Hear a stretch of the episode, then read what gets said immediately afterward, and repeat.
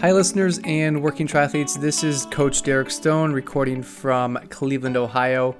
Uh, today, I want to give a shout out to one of our own working triathletes, Brian Piper, who works for Audio Technica, and they have an office up here in Ohio. And Brian gave me the pleasure of touring their office and their facility, which was a super cool experience. I got to learn a lot about the audio equipment that we use and um, some of the th- tools they use when it comes to recording and things of that nature. Um, I went into a room that was completely soundproof. I mean, if you think you've ever been in complete silence before, you haven't until you've been in this room. It was beyond eerie, but it was an incredible experience. Uh, got to sit in rooms and listen to some music with the best audio equipment around, and the listening experience was incredible.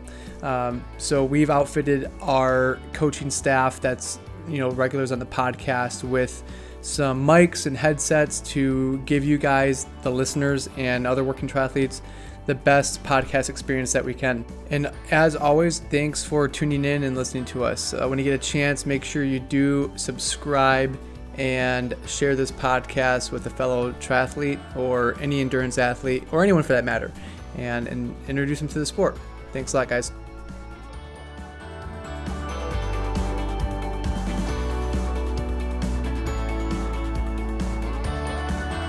Hey, everybody. Welcome to the Working Triathlete Podcast. This is Coach Geringer live from the Big Island in Kona.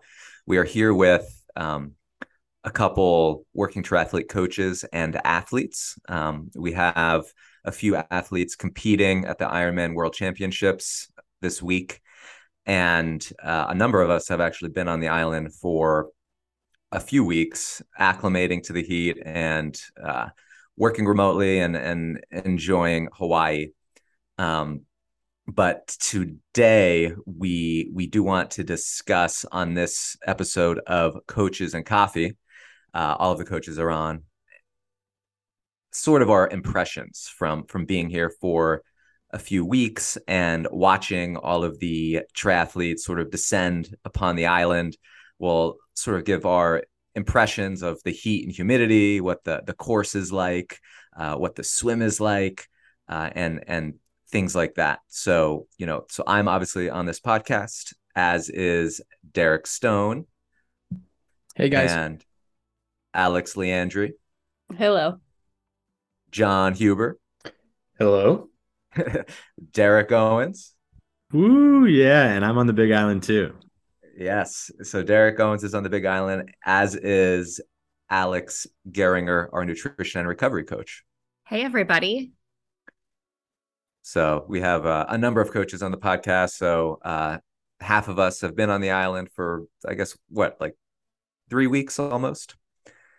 Um, but what so Derek, you have ridden the course on and we've we've ridden on Alii, we've ridden on the famed Queen K. I mean, what what were your impressions of of the bike course or just, you know, the the environment? Uh, I could probably sort that in a couple of ways. My initial impressions were that it was incredibly cool to be here. I didn't realize how much how much it was going to feel like a pilgrimage to like be in Kona and riding the course, swimming the course, uh, all of that. So um, it was just incredible to be doing that from the very first time that we rode. We we went for a ride like the first day that we were here. However, the novelty wore off pretty quickly. and it is the riding that we're doing. It's one long straight road. There's nowhere else to ride. It's black asphalt surrounded by even darker colored lava rock. Uh, and so it just feels like you're cycling in a windy sauna that yeah 85% humidity it's um pretty brutal. So uh yeah the novelty wore off like a couple of days later. I went and i've honestly been doing most of my riding on the trainer because of that. Uh but yeah it's it's cool but it's brutal out here for sure. Yeah, it it definitely is, and that encapsulates it pretty darn well. So we we landed in uh in Hawaii on September 12th. So we've done a lot of riding, running, and I did bring, you know, a trainer uh just for for convenience. Um but I think that one I've heard it before, but one maybe somewhat surprising aspect of of the Big Island is the fact that there, there really aren't that many roads. And to be honest, the uh, the cycling is not super great. I know Derek, you live in the in the Bay Area, and we I live in Middle Tennessee, and there are a lot of options for for outdoor riding. And on the Big Island, you, you don't have really. I would say you don't have any safe options whatsoever. Uh, riding on the Queen K is not safe. especially when when it's not the race because you're riding next to traffic. Uh, it's it's a highway and it's it's definitely scenic at times. You know, you can turn left on the way out. You you can see the ocean for a lot of the ride, and the the lava rocks are are really neat to see. Um, you know, w- once you do it a couple times, it it I keep referring to it as as a hellscape Zwift Zwift interviewed me just briefly at at the at the swim start yesterday, and and they were like, one word, how would you describe you know Kona? And I said hellscape because it is the conditions are brutal, which uh, th- that's part of the race, obviously, and, and Kona is notorious for it. But if you're coming to the island and you're expecting, you know, a nice training camp of enjoyable roads and beautiful scenery, I think you're going to be in for a wake up call because this this course is no joke. It is it's like being in a convection oven. Uh, it's it's hot. There's no break from the sun it's we're in hawaii. It's obviously closer to the equator than anywhere on the mainland and that means you're closer to the sun and that that distance matters. Uh, when you're out there it's not only the ambient temperature is not only high but the sun burns the skin you know it's it's i've been lathering on sunscreen for for weeks now and still i'm just uh, i'm essentially always a little bit sunburnt trying to be safe but you, you can't really uh, it, it's tough to avoid sunburn altogether another What's thing worth mentioning about um about riding on the queen k too i think is just lack of access to water refill spots like i did a long ride yesterday and some of our crew had like sag to give them additional water bottles. I started late for logistical reasons and didn't have that. And so there's really like one or two spots between where we parked and where I turned around that you could feasibly get water. Um, one of which took cash only, and they like, uh, yeah, I'm very grateful that they handed me a bottle of water that I didn't pay for. But yeah, it's it's tough to like get water out here too, and so it being as hot as it is, uh, like just having two bottles on the bike just wasn't really enough. So yeah, that's a, a whole nother thing that it's different during the race when there are aid stations, but if you're coming out here just to ride by yourself, um, it, yeah, it can be pretty tough. And uh, another thing that came to mind was right now compared to three weeks ago when we were riding and there were way fewer people on the course, it felt maybe a little bit more dangerous uh, because there weren't motorists weren't just like always seeing cyclists and therefore paying attention. And so if you were to come out at any other time of year, it might feel a little, even a little bit more scary. Um, but I mean, there are hundreds and hundreds of people riding the course at all times of the day, it feels like right now. And so uh, it's cyclists are just much more present. And that made me feel safer in this most recent ride that I did. But yeah, when we were first here, it was just like a, a ghost town. Can you guys talk a little bit about the wind conditions out there? Oh boy. Okay. So, uh, so the first time we rode on on the Queen K, it was extremely windy. I would put it, you know, top five windiest rides that, that I've been on in my life. Uh, and then I rode up to to Hawi um, a couple of weeks ago. I did the, the full course, and on on the descent from Hawi, I that was another ride that probably was in the top three windiest uh, days that I've ever you know ridden. And then two days ago, uh, so so Miguel Maddox he arrived here uh, late last week, and we went on a ride, and it was pretty insane. the the The wind was I I was I did not feel safe honestly, and on the descent, uh, just sort of one of the descents out of town, probably I don't know, ten mile just north of the airport. Uh, you know, we were going down a hill, and you know the issue is there are strong gusts, crosswinds, and there are tractor trailers whizzing by. And when tractor trailers whiz by, you, you get a very, very strong gust. And you just have to deal with it. And You have to be vigilant. But you know, I was riding probably 100 yards behind Miguel. He was doing some intervals. I was doing some Ironman pace work, and he uh, a tractor trailer went by and it, it actually knocked him over.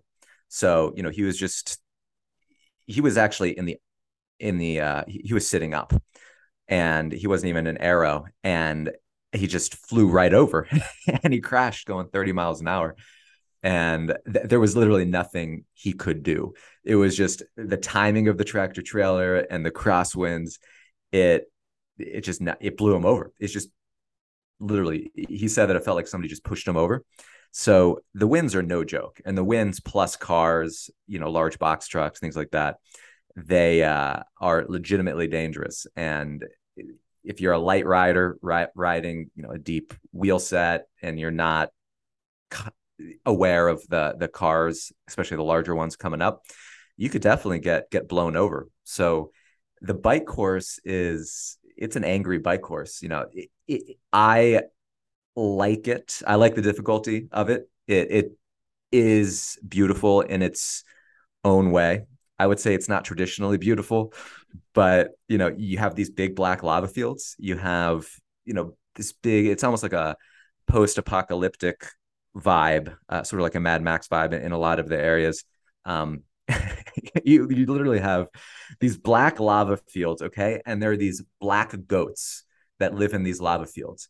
And when I think of like medieval paintings, a lot of times like demons. I love the goats; they're cute and adorable. But in a, in a lot of the medieval paintings, you know, demons often have horns, and these goats have horns. So you're riding in this I, have been calling it a hellscape. It's you know it's 85 degrees. Okay, that's not like that hot, but the sun is just burning you the whole time. And then you have these black goats coming out of these black lava fields, and it's it's an interesting. It can play with your mind. I think if you if you bonk out on the ride, and you don't sort of just embrace the suck. Um, but it, it's a great challenge, and in that way, I think it's it's a great place to have a, a you know a world championship. But on the flip side, you know, only a, a, specific type of athlete can excel at Kona, and and that's that becomes more clear the the more time you spend here and spend training on the course. But, I can uh, honestly, yeah, like share just about that like specific kind of athlete and just like the amount of time that I feel like it takes to really get uh like acclimatized to this weather. Me coming from the Bay Area where uh, the temperatures are almost always temperate, you know, like highs in the 70s, lows in the high 50s, like year round essentially.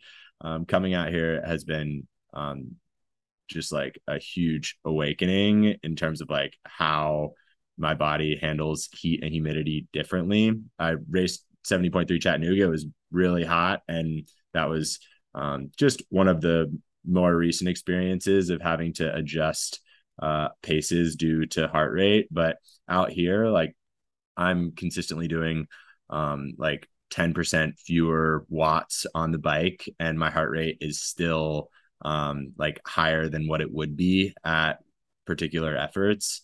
Um, and so, yeah, I, I can imagine that there are lots of athletes who arrive here the week of the race and have particular targets in mind. And uh, when they like just have a power target that they're planning on hitting on the bike and they and they do that and just uh, like have an elevated heart rate for five six hours uh, and then get off the bike and have a pace in mind that they want to run it's it's no wonder that people uh, walk the back half of this marathon. Um, because yeah i uh, and when i ran for the first time like it, i Conrad Conrad had a huge bonking experience like early on yeah. uh, the first couple of days, and I did as well. Like I hit mile seven, it was just like, okay, I'm just gonna walk back. Um, there's there's nothing more that I can do. So um, yeah, the the conditions are are definitely brutal, and I, I think that it just brings up or it, it accentuates the fact that you have to adjust for conditions like these. So obviously, this race has a lot of history and Ironman tried to add a different you know location for a world championship in St. George, but knowing what you guys know now and saying that it suits like a certain type of athlete, do you think it's fair to keep this like a world championship, or do you think it should rotate year after year? That is the million dollar question. uh, you know, I could say that I'm excited to race on Saturday. Uh, however, it's it's definitely a course that I don't think I'm going to yearn to come back to. Um, I think that it's it's truly brutal, and in a way that's awesome, but in a way it's so. The, Derek brought up this this concept of it being a pilgrimage, and it there's definitely that that aspect that is important, and everybody thinks of Kona as this, and we've talked about this before on the podcast, but everybody thinks about Kona as this, as sort of inextricable with the Ironman brand. And it is definitely the case that history matters and uh, what we we instill meaning into different things and and things have symbolism and symbolism actually matters because it's like we value something because of the symbolism behind it whether it's you know an expensive luxury watch or whatever. It's it's like it's just a piece of matter. And this is just a location and there are many other locations that could serve as a great venue and a great world championships. But uh you know I, so that that aspect this idea that kona symbolizes more than just the world championships i think it's you know it's valid. However you know this eh, this island can't really withstand, you know, much more than I think it's standing right now. So there are a lot of triathletes here. The island is not that large. Uh, and it is objectively not a great course. I think the swim is awesome, but I think the bike and the run are actually pretty darn. I don't want to say terrible, but just not very scenic. Uh, I think that it would be valid to sort of rotate it around. Maybe come back to Kona every three years or so. Um, but you, I don't think you can I don't think we should undervalue sort of what Kona stands for in and what it means to our sport, and also what it what I think a lot of athletes are motivated and and they enjoy the idea of Kona sort of being the main event each year. Um, and and these conditions that we've been talking about, uh, I think that that's sort of part of the lore, and I don't think we should trivialize that. But I would support a rotating probably world championships because the conditions are so unique and suit a specific type of athlete. One who is probably has higher surface area, probably a little bit smaller, and one who excels in the heat.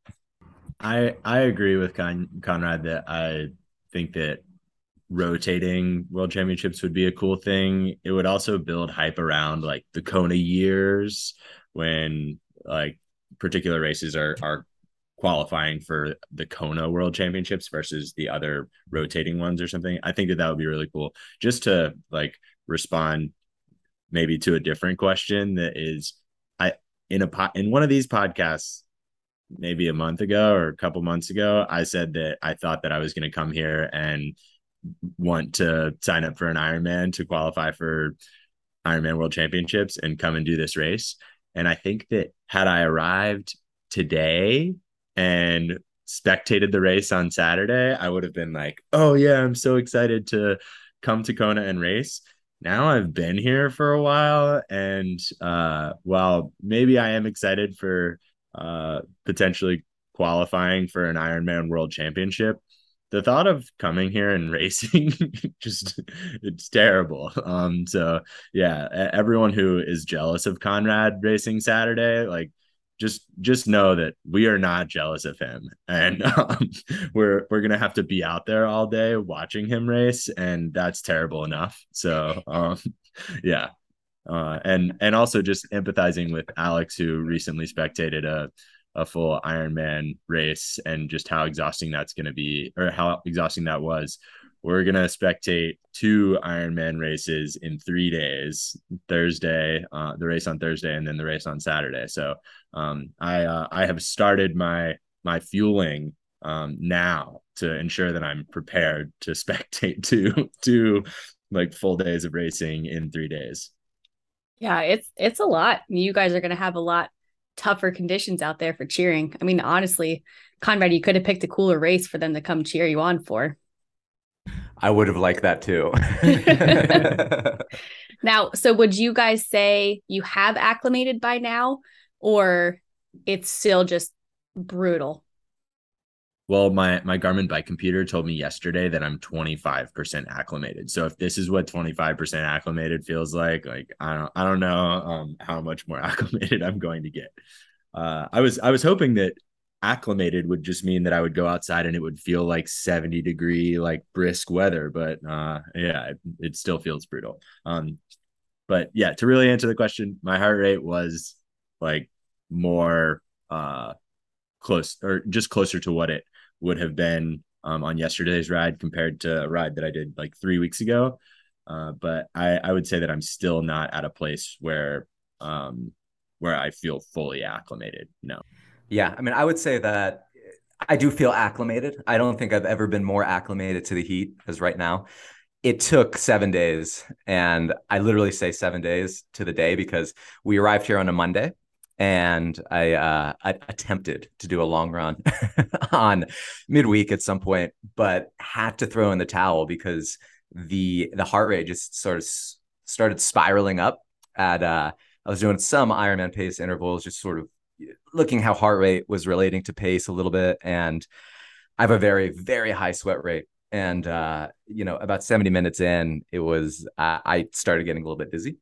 And it was you know factor in the travel and, and the stress of all that and stuff i didn't feel super great at the beginning of the run. But you know it, it i had a similar response when i did an ironman in the heat before and just sort of got got really dizzy on the verge of passing out. I i did i certainly felt that and and saw the heart rate sort of decoupling from pace a little bit so I, I decided to to bag that long run and then but every single other run and ride after that, you know, you feel a little bit better, a little bit better. And then seven days after we arrived, I did a 17 mile run and felt felt good. You know, you, you have to obviously adjust your pace so and triangulate between, you know, RPE, heart rate, and and and pace. But, you know, I would say probably 15 seconds slower than I would run for a typical Ironman pace. That that's th- that's what I, I think my approach is going to be. You know, you, you have to go out a little bit easier, 15, 20 seconds per mile slower at the beginning, sort of feel it out, try to ward off becoming uh, overheated. But I was able to do the 17 miles and feel pretty darn good. And subsequent runs have, have sort of mirrored that. And and the science shows that it takes about seven to 10 days to adapt to the heat. Plasma volume increases, you know, core body temp at a given intensity at a, at a given temperature uh, does decrease. You know, sweat rate goes up. You start sweating sooner in, in a workout, and I'm definitely feeling all those things. And uh, so the body does adapt. That's the good thing. But I will say that if one wants to do this race well, I think it's absolutely essential to to come beforehand. You know, at least seven to ten days beforehand, get in some good training in the heat.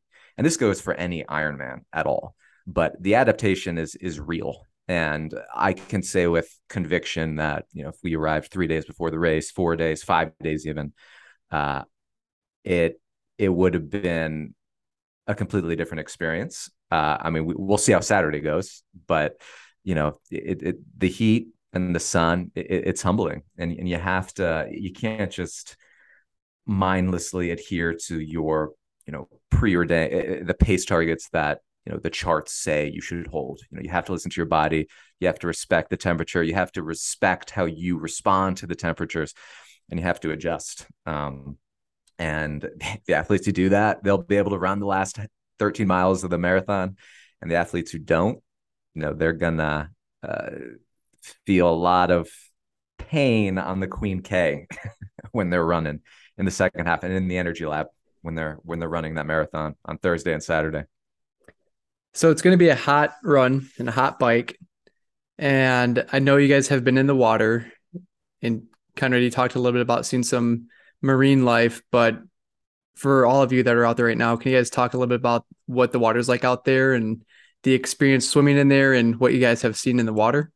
Oh yeah. So, you know, we we've been talking, I don't mean to describe Kona as like this negative location for a race or for anything. So the island is beautiful. And I can say that, you know, that swim is one of the most beautiful swims I've I think I've ever done. So we've been swimming in Kailua Bay and uh it, it's like swimming in an aquarium. You know, you're swimming and you see uh, a lot of different life. So I saw a dolphin a couple weeks ago, right at the 1.2 mile turnaround buoy. You know, I was swimming and and it was funny because the the day before there was a helicopter sort of flying off of the off of the beach and like a mile or two away from Kailua Bay, and uh, you know it was kind of going down near the water, and apparently it was trying to scare away a tiger shark because uh, there are sharks out there. So you gotta you gotta be you know somewhat careful. I think sharks generally don't aren't super interested in people, but they're out there. So you always have that in the back of your of, of your mind. But uh, at the 1.2 mile turnaround buoy, I was swimming and and I sort of heard just like this uh, sort of high pitched. It sounded a little bit like a dolphin. And I was like, is that a dolphin or is that just like air escaping from my swim cap? Because it didn't sound like exactly like a dolphin. But then you're just like, you look down and you could see the water's like pretty darn clear. And then there's just a dolphin just sitting down there, kind of like looking up. And I was like, oh my gosh, that's a dolphin. And if I didn't hear it, I probably would have, it would have scared me because I would have thought it was, oh, maybe it's a shark. You just see something large in the water before you even process what it is. You know, your adrenaline pumps and, and the, the, uh, uh, you just are mortified for like a split second. But you know that was pretty cool. So we saw those. You know, we see eels, we see sea turtles, we see uh, humuhumunukunukuapua'a, which is the Hawaii state fish. Um, it's a trigger fish. But yeah, it's a what fish? is amazing. It's a trigger fish, but that's the name. That's what it's called. It's it's a crazy name, but uh, I spent like two hours memorizing how to say it. Uh, and it's they're pretty awesome. They're everywhere. They're really colorful fish, and you look down. I mean, you're swimming over coral reefs. No matter where you hop in to the ocean and along the coast of Hawaii, it's it's a beautiful snorkeling experience. Um, so the swim is is awesome. It's magnificent. Uh, it it can be choppy and there's a little bit of a current. So, you know, if you're doing Kona, if you ever do Kona, when you swim out, you tend to swim a little bit faster going out than coming back. And every swim I've done kind of experienced that. Um, but yeah, I mean the swim course is is up there. I know Derek, you and I did Nice a few years ago. That that was similarly beautiful, crystal clear. I would say that the swim here is every swim has been a little bit choppier than swimming in the Mediterranean Sea. Um, but conditions vary day to day. But yeah, the swim is the highlight. The swim is is beautiful, you know, as is the island. Like we've been talking about the bike course, and I've been sort of talking about how it's just desolate and, and tough. And some people might interpret that as negative. Um, and you know, I suppose it isn't the scenic, green, lush, traditionally beautiful, exciting course, but you know, Hawaii is is awesome, and the the people that we've encountered have been amazing as well. So I'm talking about the locals. Everybody has been very very nice, and uh, I hope that all the triathletes embarking upon the island don't anger the locals and don't you know hopefully they're not obnoxious and they can respect respect the land but uh so what what about everybody else here who is on the island right now. Any thoughts home, about? Yeah, I've only done uh, personally uh, one swim in Kona. So on the Big Island, uh, Conrad and I did do a little jet set over to Maui while we were here. Um, Derek and Chelsea actually also took advantage of just how proximal the other islands are. It's so inexpensive to do these little hopper jets. It's like 35 minutes and $35 to go from island to island, or at least that was our experience. And we booked very last minute. Um, and so most of the snorkeling I've done was actually in Maui, but the one day um, that I did embark on snorkeling, and I'm calling it snorkeling, it was like very helter skelter thrown together with like actually Alex Leandri swim goggles that I've still borrowed from her since I did have Ironman Chattanooga with this like huge snorkel that I bought for like six dollars at a local grocery store, sort of like thrown together. Um, and it's amazing how just immediately when you step into the water, there's fish already. And so it's not as if you have to swim out to a certain point and then it like over time developmentally becomes more scenic. It's like you put your head down and there's bubbles from finding Nemo just swimming past you.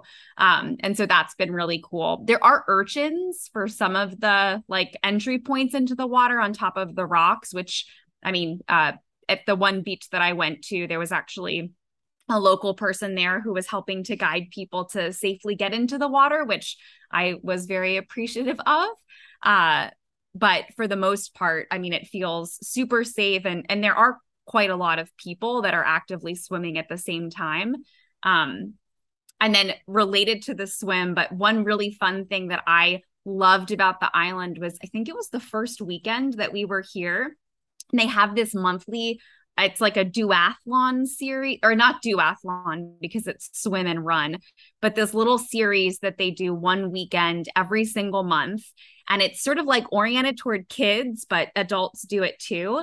And it's in the bay like where the ironman swim actually happens. And they have everybody sort of line up. And there was maybe 100 people like there were a lot of people there maybe 35 to 50 kids and they go out and they do a little swim and then they did a run just through um through Kailua through that that downtown area there. Um and so I banded the run Derek did the swim Chelsea did both. And um and it was just really it was really nice to see the locals embrace it and to see them really excited about it because it was before most of the athletes sort of descended upon the island and they do it with regularity every single month.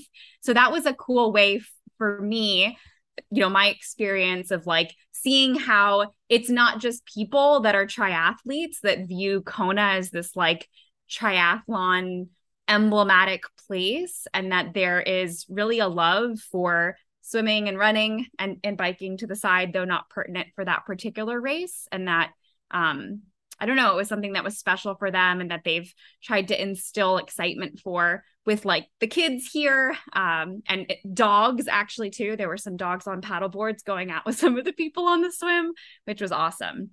I don't know derek you've done more swims here than i have. Any other reflections or fun marine life you've stumbled upon?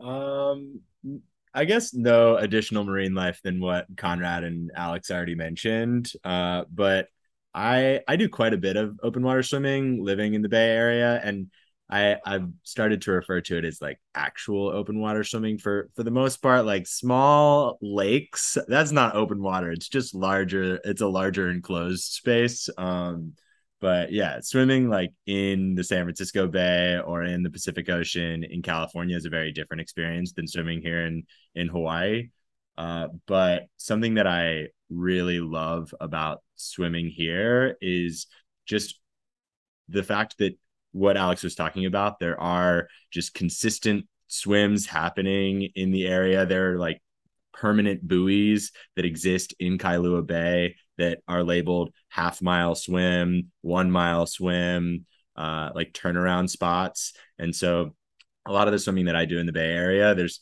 there's not really any buoys that you swim towards unless it's an organized swim. You just uh, like kind of sight off of things off in the distance. And so it's really cool to have uh, swim courses established.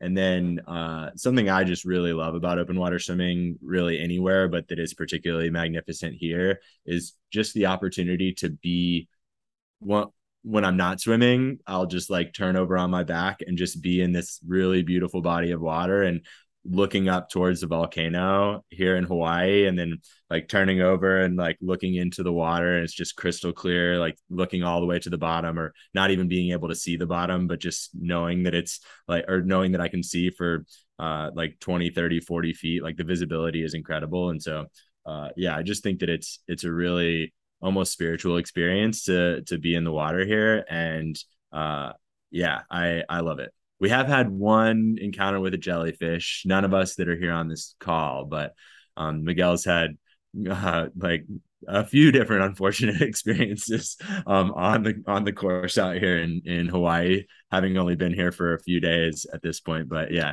so he did he did fall he did fall on his bike as we already talked about, and he was stung by a jellyfish yesterday. And I think um, we should clarify because he's not on this podcast right now. Like Miguel is okay; he's in good health. He had a, a a ride that he was scheduled to do, and so he is making moves on the trainer outside for like a three hour bike ride, but he he's doing fabulously. He is fine. Um, his absence should not be any indication of like uh, you know aggressively poor health and uh, suffering from the elements over here. Yeah, I'm, though I'm, he has had two. Yeah, you know, two for two here. Hopefully, no more. I can I can from uh my vantage point right now. I can look through Miguel on the trainer at the beautiful Pacific Ocean. Yeah. So yes, he is he is alive and well. don't let him run. Don't don't let him get in run injury. I know. Trust me, that's next. We were talking about what could happen on the run, but I, I let me just say that I've never seen a jellyfish sting like that. Like it was across his entire rib cage, and like he got out of the water and his side. I was like, oh my gosh are, are you okay? And this was just additional like lesions in the middle of his road rash from crashing his bike you know a couple a couple days ago. So it's just he's his welcome to the island has been uh, he's getting all of the negatives out of the way early. But uh you know the, the good thing is we set up our trainer. We have an airbnb sort of we got we're very fortunate. We have a great balcony that sort of overlooks the ocean. And i got to tell you riding on the trainer here and looking out is is probably the most scenic vista that you could ask for for a trainer ride. And uh, it's not like we're abandoning this beautiful like the alternative is riding on the Queen K, which is awesome, but you know it, it's it's a little dangerous and it's a little uh, desolate. So it's it's not it's still enjoyable riding on the trainer here outdoors. Um, but you know, w- one other thing I think we should talk about. There's been a lot of chatter about Kona uh, occurring this year and sort of the, the load on the island, the fact that there are two days of racing, um, Thursday and Saturday. And obviously, when you have thousands of people from out of town uh, arriving in a location, it, it disrupts things, especially when all the roads are closed in the area for two on two separate days.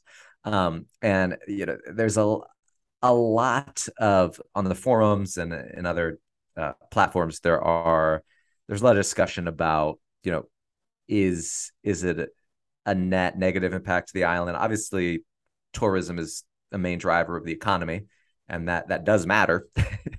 But uh, i think that rightfully so there's been a lot of discussion sort of ahead of this race among triathletes about wanting and, and needing to be respectful as respectful as as we possibly can to the island and and to everybody who actually lives here and has to deal with a bunch of triathletes uh, arriving. Um, so, uh, ha- have you all seen since we've been here? Uh, you know, any negative interactions or any animosity at all uh, so far? My Instagram has been lit up with everybody mostly saying, Hey guys, be respectful, you know, respect the locals, be nice to the island. Um, I have seen a few triathletes that are currently there also say they're already over the other triathletes that are on the island, which has been pretty funny because I'm like, well, you are also one. yeah. Well, you know, I think people in general especially triathletes, very type A, very not combative, but very competitive. It's it's definitely the case that you know, coming to a race like this, being very type A, loving your routine and structure and, and being already stressed out, I think a lot of people are on edge and probably have a short fuse. And then layer on this, I think, you know, the average triathlete is substantially wealthier than, you know, an average person. And just, the demographics show that. It's just the barriers to entry are a little bit higher here.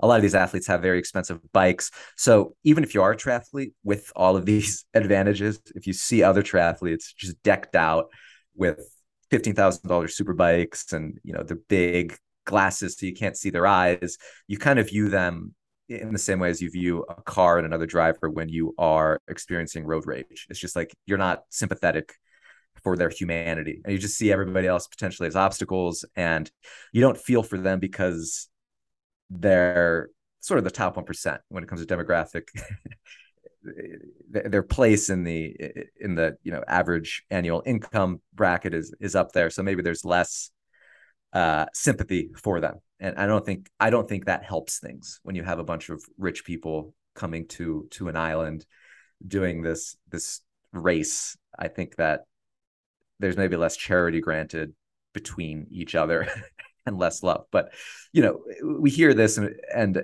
I wonder to what extent is this just speaking in the abstract? Because I will say that every encounter, when I think about it on the micro level, it's it's been positive. Everybody's been happy, and you know, if you're smiling and you're happy, it's the case that people are just going to be smiling and happy encountering you. As long as you're sending out positive energy, that's good. Um, and I do think that a lot of the complaining is sort of recreational outrage and uh, defending against the idea of encountering negative people, if that makes sense. But so far, I've been fortunate. I think that, you know, interacting with the locals and my fellow triathletes so far has been, it has been mostly, mostly positive. Have but we guys, need to be careful. Have you guys seen anyone walking through the airports in carbon plated shoes? I haven't. No carbon plated shoes, but a lot of people commuting on their time trial bikes. Um, and uh, you know, I haven't seen anything egregious. Everybody, you know, sort of following the rules of the road, but you know, there are triathletes are not uh, the most observant cyclists. Sometimes they uh, aren't aware of their surroundings as as well as maybe you know a more experienced road cyclist would be. Um, so I I have seen on the Queen K just like you know certain accidentally going through a red light or or you know not maybe passing too close or something on the shoulder. Um, but I, I think that a lot of what one sort of funny observation was riding on the Queen K, you know, when we're riding around Nashville or on the Natchez Trace or something, you know, a lot of times if you're on a TT bike, your aerodynamics are better. And if you're a good cyclist, it's easy to pass other cyclists. On the Queen K, it's a bunch of athletes from all over the world who are good cyclists who are used to just blowing by people. They're not used to getting passed. And it's almost surprising if you're out there, you know, hammering, doing an interval to be passed by, you know, somebody else. Like a lot of these athletes, I don't think they expect to be passed. Um, so it's sort of interesting. I think in a lot of ways, coming to this island is humbling.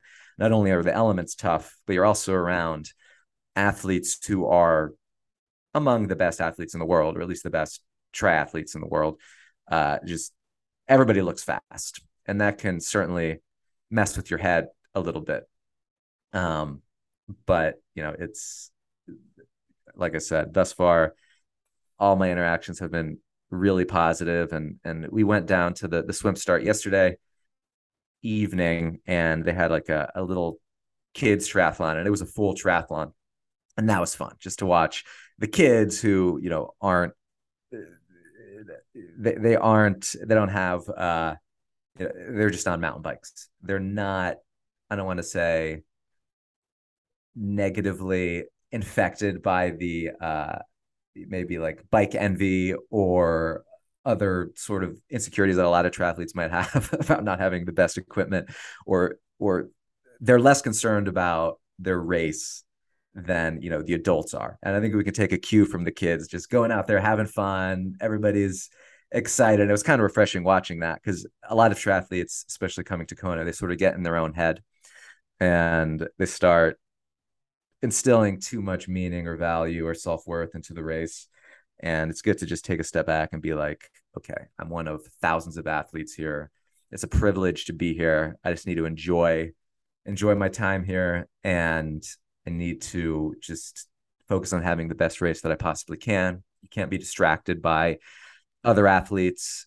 here. You can't be distracted by what they're doing. You can't look at Strava obsessively and you know question your own training. And this goes with any race, but it's doubly important, you know, on the island because uh, you start questioning your relationship with the sport. I think when you're here with the best in the world in tough conditions, knowing that you're probably going to embark on the hardest race of your life. But basically, it's good to frame your obsession with with the race in the context of the island. You're on a beautiful island. You're a visitor here, and it's okay to maybe peel back the your perception of the importance of the race. You know, obviously, unless you're a top pro, then it's payday and you got to eat, so you got to do well. So, speaking of pros, have you guys had any run-ins with anyone? Yeah, uh, I've seen Lionel a couple times. I've seen Joe Skipper a couple times. Rode with him a little bit on the on the Queen K. Uh, he uh, he just passed as I, as I was riding with uh, a couple other athletes in a in a pace line, and when he passed, he was he's like latch on, latch on. So I did until I had to turn around. So that was it was fun doing that. Uh, saw Sebastian Kienle at various places. So it's a who's who triathlon. Saw mm-hmm. other other age groupers who you know I competed with at Ironman Indiana. You know they've they've showed up. It's good, good seeing everybody. Do you fangirl internally? Uh, not. I do not. Not as much as others. Um, you know, Derek, do you fangirl? I 100% fangirl. good, good. I remember the text when you first saw Sebastian at the grocery store. Yeah. I, I saw Sebastian Kienle at the grocery store and had um like not a freak out, but just like we both made eye contact with each other and he could tell that I recognized him and I didn't say anything and just walked into the grocery store and like told my wife Chelsea like that was Sebastian Kienle. Um, but uh, I I traded pulls with uh with Gustav and Kristian on the Queen K for a little bit yesterday. Um, and by traded pulls, I, I really just like followed behind them for a while and and took a video on my phone. Um, so yeah. Um, but yeah, I mean, it's definitely like everybody's here and um everyone's creating content of people at the pool like you go to the pool and everybody's got a video camera um you go to the swim start everybody's got everybody's doing an interview before they get in the water on like their instagram story and stuff. So um yeah it's uh it's definitely who's who of age groupers and professionals. Um one other thing that i think is uh just of note and worth mentioning that I think is really cool is I've been I've never like done an international Ironman race, um, but I think that the the distance from the mainland for like this race and just the fact that it's a world championship and like how much it is um maybe closer to some some other places uh, in the world. I mean it's just the number of people who speak different languages at this race is incredible. I uh I'm very frequently around or like more frequently around people who are not speaking English when I'm at the swim start or um or at the pool or waiting in line at the bike shop. Um it's yeah, everyone's speaking different languages. I did a, a swim. There were like on Saturday morning, there were hundreds and hundreds of athletes all swimming at the same time. And multiple times I stopped and people were having conversations with each other in, in other languages. And I just thought, I think it's so cool. Um, and at, at other Ironman races in the States, there you'll always see that, but not to the extent um, that I feel like I'm experiencing here, which is um, yeah, it just um, reminds me that I'm like a part of this like global triathlon community even more so, which is really cool. A true world championship. So to wrap it up, let's get our picks out for the the women's field and the men's field. Who wants to start? We'll start with the women's field first my money's on Daniela. I think I want Lucy to get it. I do. But I think she's going to get second or third. My money's on Danielle. Who do you think will get? Let's go top three overall. for both? Uh, I don't know. I'll go. I'm guessing Ryf, Laura Philipp, and then Anne Anne Haug. I think Ryf is obviously she's back and did well at St. George. There, there's no reason I think she won't win again here. I think Laura Philipp's performance at Ironman Hamburg pretty much blew my mind. And if she shows up fit, I think she'll do well. I think obviously Haug got second before, great runner. Um, no reason I think she won't be up there as well. I think Lucy Lucy can do well. I just don't know about Lucy. It's just a wild card. It's just she might be as fit as ever, but she had the stress fracture, and there's there's no way to know whether she's Ironman fit. She did win the long course triathlon world championships. Uh, what was it? Two months ago. So she she won that obviously. However, the the field was a little bit different. It was a good performance. She's fit. She's fierce. Um, and I could easily just put her in the top three, or and I wouldn't be surprised if she wins. But you know, for these purposes, I'm I'm going with Ryf Philipp Haug. Is that how Lucy Charles qualified? Like with the stress fracture, how did she did she race an Ironman race to get into Kona? I'm sure there. If you get top three, I think you get a pass into the the following World Championships, if I'm not oh, mistaken. Okay. Yeah, so there, there's, you know, it's a little bit different qualifying. So I'd imagine there there was a qualifying period. But I guess I'll go with my picks. I'm gonna go with Daniela's gonna take the win. Anne's gonna take second, and then Skye's gonna take third. I like Daniela. I'll go. Oh, okay. Oh, I was just gonna say I like Daniela, um, and part of it is bias because she passed me in Ironman Texas, and so there's that connection of being in a race with her and seeing her actually do it, and I'm like, oh, I can say I raced with her. So that's that's, and she's like, you know, five time champion, so it'd be pretty pretty easy to to pick her going first. Um, don't know about second or third, but I know Annie Haug is going to be up there. Uh, but, but yeah, i don't know I, I, would like to see Lucy, like like Alex said, uh, just because you know she's got a pretty big presence on social media and like it's easy to follow her. So you kind of want to cheer for the people that you you follow the most. So I'd probably say my top three, even though I don't know if Lucy's gonna gonna be up there. I uh I'll go out on a limb and say that I think that Annie Haug is uh gonna come back and and repeat in Kona. Um, I'd like to see her run down Daniela Ryf. Um, so yeah, that's that's what I would say is like number one. I'll I'll put Laura Philipp in third place. I, I picked the same three as as Conrad, but just in a different order. Men's field, anyone or Alex? Alex. Oh, um, I I mean I I'm gonna sound like just a, a parrot of some of what we've already said, just because these are like top contenders. But I'm gonna uh I would I think like John, like Daniela Ryf, and then Annie Haug, and then um, Lucy Charles, just because I I'd like to see a win for her coming back from this injury. I know she she of course did really well at that race, like you you all were saying, um, but I think it can just feel so so so debilitating and like demoralizing sometimes to have an injury as serious as that and so to be able to maintain a, a podium finish um, and to have that victory um, I would just like to see it for her. Um, so those for top three women, and I'll defer to others for for the the top male picks uh, if we're going that direction next. Wait, real wait. Quick, so, so quick. Alex, oh, go ahead. Do we think Lucy's back bottle cage will be in a different position than the PTO race? Yes. She so commented- for those for those who didn't see that race, she couldn't get her back bottle back into her cage and she dropped a few. Um, and so she ended up putting it down her shirt. So I, I definitely think it's going to be in a different spot because she's going to need all the liquid she can get.